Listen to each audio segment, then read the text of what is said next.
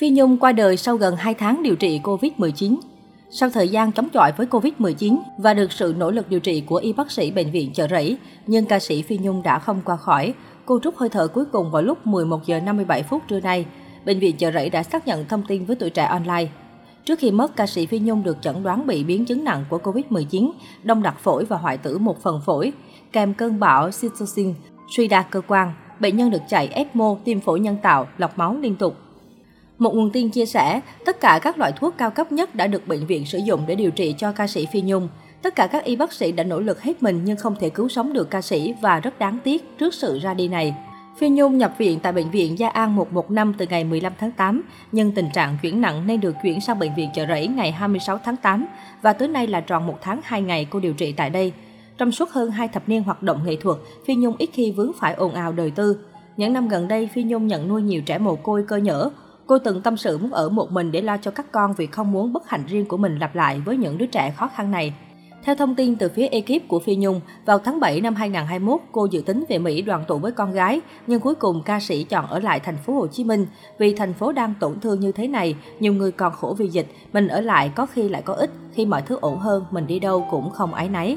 Phi Nhung quyết định ở lại và tiếp tục hành trình thiện nguyện của mình như đóng góp cho quỹ vaccine, kêu gọi mua máy thở, gửi gạo tới người nghèo, tham gia nấu ăn cho bếp ăn tình thương cho người vô gia cư từ giữa tháng 6 đến ngày 5 tháng 8.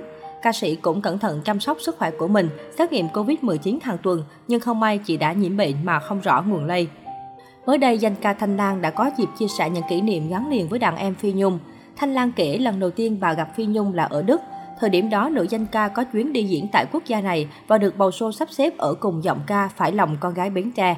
Nhớ lại lúc ấy, giọng ca 73 tuổi bày tỏ, Phi Nhung khi đó thì chưa nổi tiếng, nhưng lúc nào cô ấy cũng dễ thương, cô ấy nhanh nhẹn tươi tắn, gặp tôi là nói chuyện líu lo nên vui lắm. Khi trở về Mỹ, Thanh Lan thấy vui vì đàn em được tham gia biểu diễn ở nhiều nơi. Dù vậy khi rảnh, giám khảo solo cùng Bolero vẫn dành thời gian đến chơi, nghe nữ danh ca thu âm. Điều đó khiến giọng ca 73 tuổi thêm quý mến cô. Sau này Phi Nhung chuyển hướng sang nhạc quê hương cổ nhạc, đó là một quyết định đúng đắn và khôn khéo. Vì trong lòng Phi Nhung là cả niềm yêu quê hương mãnh liệt, nên cô ấy hát câu nào là khán giả đều rưng rưng. Tôi rất vui mừng khi sự nghiệp của cô ấy tiến triển tốt đẹp, bà chia sẻ. Nhắc về kỷ niệm với Phi Nhung, Thanh Lan cho biết vào năm 2000, bà có tham gia vai Diệu vở diễn Lá Sầu Riêng. Điều bà cảm thấy bất ngờ là Phi Nhung cũng góp mặt trong dự án với nhân vật này khi còn trẻ.